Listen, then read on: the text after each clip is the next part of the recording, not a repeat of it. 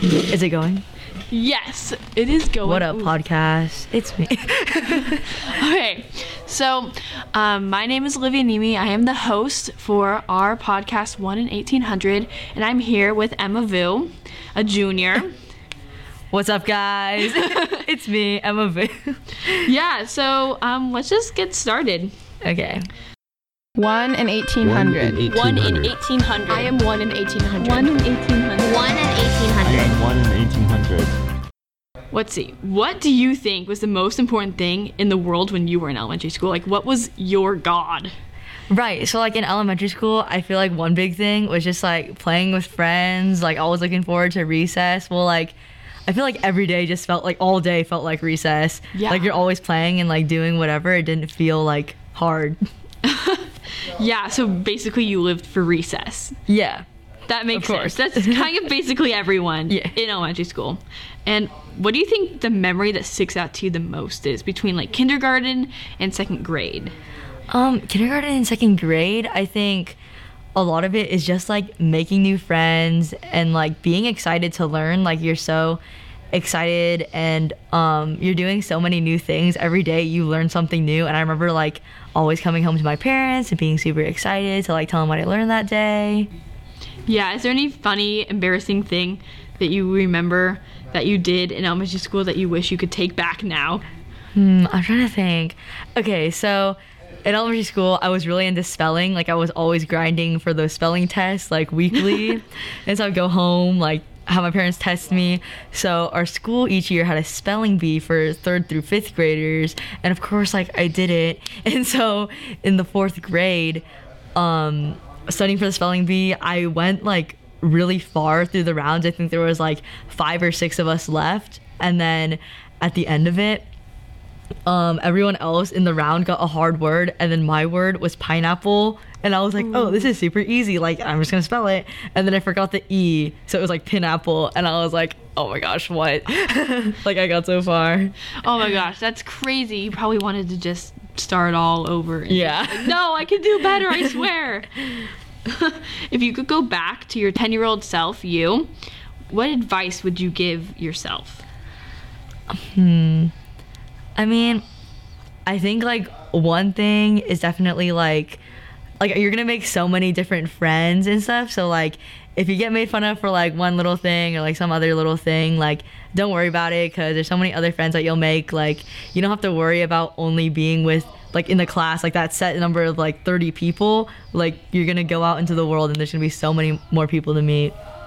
That's so good. And even today, I feel like that's something we should be telling ourselves and mm-hmm. our peers, because it always feels like we're in the middle of your entire life. It's in that one minute. Right. But in reality, there's a little bit more out there. Yeah, like, the world is so big. Like, you're going to meet so many people who actually, like, maybe, like, like you and accept you more than who, like, people just see at, like, surface level. Like, I don't know. It's just... yeah, so wait yeah. for the people that really connect with you. Mm-hmm. Um, so what are some things that your teachers told you in, like, fifth and sixth grade to prepare you for high school that were very not true, true? Yeah. Okay, I think about this question, like, I think especially when I got into middle school and then got into high school, like, elementary school teachers, like, going into middle school, they're like, middle school teachers aren't gonna hold your hand, like, they're not gonna, like, do all this for you, like, you have to figure it out on your own, which is partially true. Like, yeah, they're not holding your hand, but your teachers are there for your success. Like, they want to help you.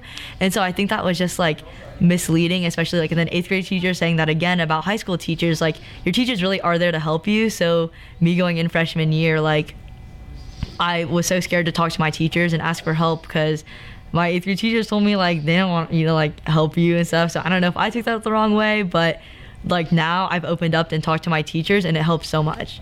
Do you think that if they were honest about that at the beginning, it would have been easier to go through knowing they were there for you? Yeah, I think that definitely would have helped, because it wouldn't have, like, had a fear in me, especially, like, I took chemistry as a freshman, my, fr- like, first year, like, just in chemistry with all the older kids, and I was super scared to ask questions or ask for help, and I, like, got a lot of bad grades because I wasn't, like, asking for help, because I thought I got it all figured out. But it's definitely good to ask for help. I improved so much after that. So asking for help basically saved your grades at the yeah, end. Yeah, literally. Yeah, I went from, like, almost a C to an A.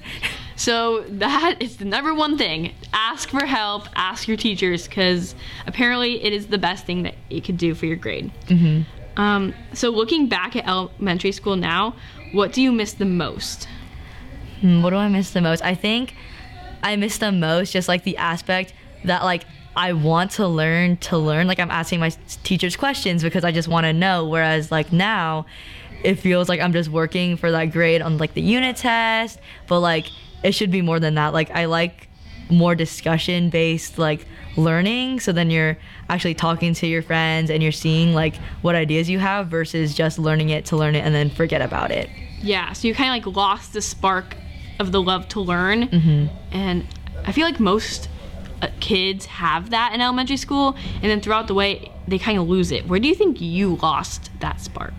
Right, so I think mostly maybe this year. I think it also depends on the subject as well. Like say for classes like this year in T O K, like I love asking questions and being in this these discussions. It really like brings back like, oh, I want to learn because I want to know more. I want to know more. But like in math, it's like, oh my gosh, like I'm counting down the minutes until it's over. And it's nothing against like teacher or anything. Like I just am, I'm just learning to learn for the unit. Yeah, it's not what you're into anymore. Mm-hmm. You'd be able to, right. So because you're not into math, what do you think you have figured out is your subject area that you really do want to learn? Right, this is like really like weird to me because in elementary school I was always very into math. Like I was like, oh my gosh, love math. Like when I grow up, I want to be a math teacher. Like that has changed so much. Getting into high school, I'm like, wow, math is really hard. And like there's calculus and derivatives and all this. And I'm like, oh my gosh, I don't like math. And so um, going into it, like, I really do enjoy taking art classes because it gets like lets me use other sides of my brain. So I think in the future, like I want to like have like a minor or like study in art and art history. But I also really enjoy business and marketing, especially like making things look nice, which also connects to art. Yeah. So you were saying that the learning styles in elementary school are a little different than high school. How could we incorporate some of those styles that are in the elementary into the high school to make the students want to learn and learn in a more fun way?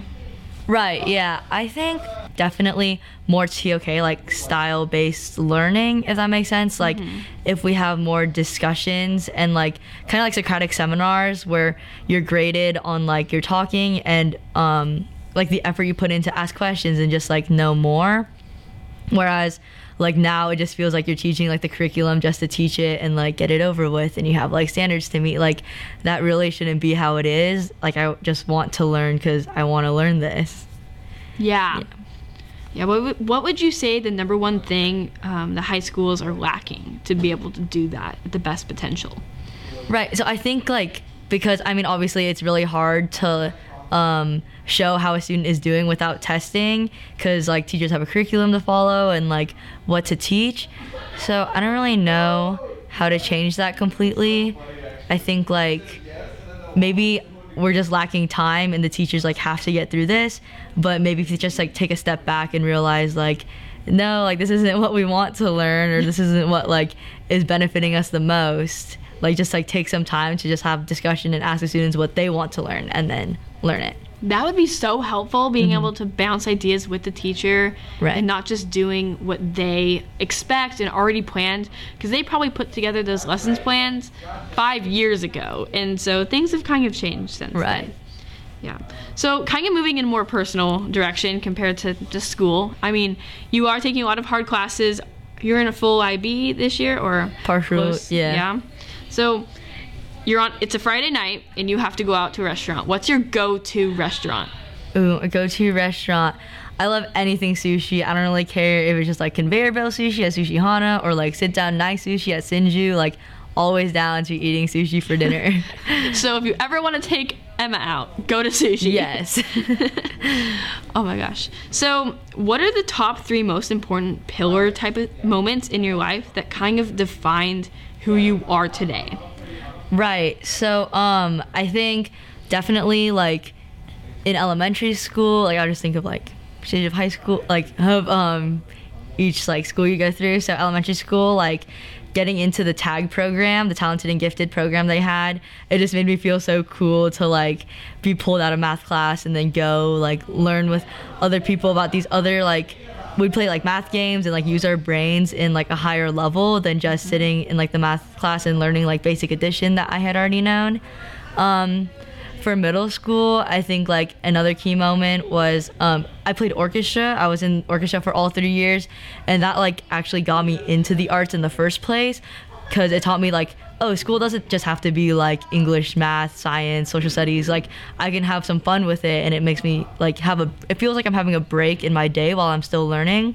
Mm-hmm. Um, a big thing throughout my life in general has also been swimming. I've swam since I was in third grade. Like I've been competitively swimming, and in high school, like I was swimming club, which is very intense, like over twenty hours a week. And I was swimming before school, after school, and like working out, and it was just a lot. And I realized like, whoa, like I don't want this for the rest of my high school. Like I wasn't able to go to football games. I wasn't able to go out to like events with my friends. Mm-hmm. So like leaving that, it was like a big thing for me. Like I still swim for the high school, but leaving like a club team that was so rigorous, it definitely like showed me, um, wow, I have so much time now. Like I can do other things, but also like I didn't need like a sport to like define who I was, and like I can seek accomplishments in other ways than just through swimming.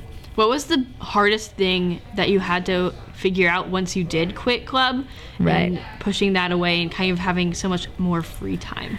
Right, yeah, so the reason I quit club was actually, yeah, because it was so time consuming. So once I pushed it away, I was like, oh my gosh, I have so much time now. And I also felt like I had to go out and like make new friends, because when I was swimming that whole time, like everyone else is like making friends and like getting closer with their friends, and I felt like my only friends were my swim friends. So I had to go out, like make new friends, like, oh my gosh, like let's go hang out, like let's go like meet new people. Like I was always wanting to go and see like what other people were up to. Do you think that's um, something you keep doing now, or you kind of lost it after a while? Um, I definitely like still like meeting new people. I always like want to try new things, especially like meeting people from um, around Oregon, which I've been able to do through like high school swimming, like just talking to swimmers from other teams and like at districts and state meets. Like that's like a big thing for me, because everyone has like something to share with you. You just gotta like ask them. Yeah. yeah. So what got you into swimming to begin with? Um, my mom put me in swim lessons as a kid. She put my brother and I in swim lessons because her and my dad don't know how to swim that well. And then after that, like one day she tricked me and was like, I'm gonna take you out. But then, just kidding, she took me out to try out for the club team. So that's how I got into it. And I remember her telling me like, oh my gosh, you're gonna be so close with these people. Like you'll even invite them to your birthday party one day. And I was like, no, like I don't think so, but yeah, I really did meet my closest friends through swimming. So a little bit of betrayal with your parents there. Yeah. yeah. So what pushed you to keep going with swimming and not quit when you were still working into it and figuring it out? Right. So um, I think one of the things, especially like in swimming, because it's an individual sport, like you always want to chase down like those time standards, like go to the next meet, and you want to keep up with your friends, and you have like your friends to motivate you. Like, yes, it is a team like aspect, but you are racing them, like you want to win, and that's like a drive that I carry on throughout like other aspects of my life too, like school. Like I'm always like trying to compete and see like how much better I can do against myself. Yeah. yeah. Do you think that has helped you in other parts of your life, just not just swimming? Right, like I want to um it also has taught me like time management. Like I'm like, okay, I have to go to practice from this time to this time. Like that means from this time to this time, like I need to sit down and do my homework. Whereas when I don't have swimming, I'm like, oh my gosh, I have all this time. I can take a nap. Like I can hang out with my friends, like, which is nice. But then I realize like my like priority for school is not as high up there as when I am swimming. Yeah. So you were the varsity swim captain this year. Congrats. Thank you. And how do you think your experience with um, swimming changed now that you became the captain? Right, so as captain, I definitely felt felt like I bonded with the team more, especially because there was this disconnect between varsity swimmers and junior varsity swimmers. So I wanted to bridge that gap and make it like more of a team camaraderie feeling. And then also like being a part of this team and seeing like how much like I meant to some of these newer swimmers, especially, and like getting them excited for meets, especially if they were nervous and new. Like it just makes me feel good, and it makes like the team just feel like better in general. Like you can just tell the morale, and we were all cheering for each other this year, which was nice, because I know we had some problems with that in the past. And then it made me realize like I want to swim in college, like this can't stop now, which before I definitely did not want to pursue collegiate athletes I mean athletics, but like now I do. That's cool. So what really was this switch that flipped to make you want to swim for college? Yeah, so I just realized like, well, like I love this sport, especially not doing club year round anymore. Like I, this was the longest break I had ever taken off swimming. So from the end of my freshman year or end of my sophomore swim season to the beginning of my junior season, that's the longest break I've ever had. So when I got in the pool, I was just so happy like to be at home. And I was like, wow, when I'm like eighteen, when I'm a senior, like that's gonna be my last season. No, I can't have that be my last season. I need to keep going. Yeah, that probably would be a little emotional. Yeah. You know, realizing there's an end date. Mm-hmm. So your brother swam with you this year. Yes. Is this the first time that Noah has kind of been on the same team as you? Right, so we've always been on the Tiger Tualatin Swim Club together, but we had never swam like in the same group. But having him swim with me for the first time like on a team is so, I don't know, it's just like very nice to have like a sense of like familiarity. I mean, I'm familiar with all my teammates obviously, but like my brother, like that's my brother, like I want to cheer him on. Like I'm so happy to see him happy, like also being friends with my friends, which I think is kind of kind of weird sometimes. But I'm like like we're all friends with the same people, which is super nice, and I feel super comfortable that he's on the team, and I'm glad that he like is having a lot of fun too.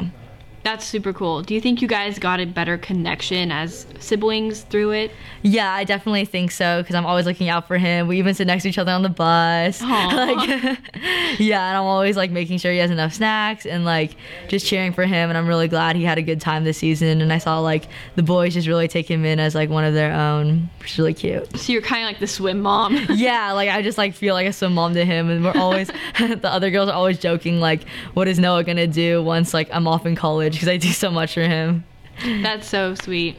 I'm so happy we could sit down and talk. Yes. Sadly, we're kind of running into the time barrier. Mm-hmm. So, um, again, this is Emma Vu sitting here with the one in eighteen hundred.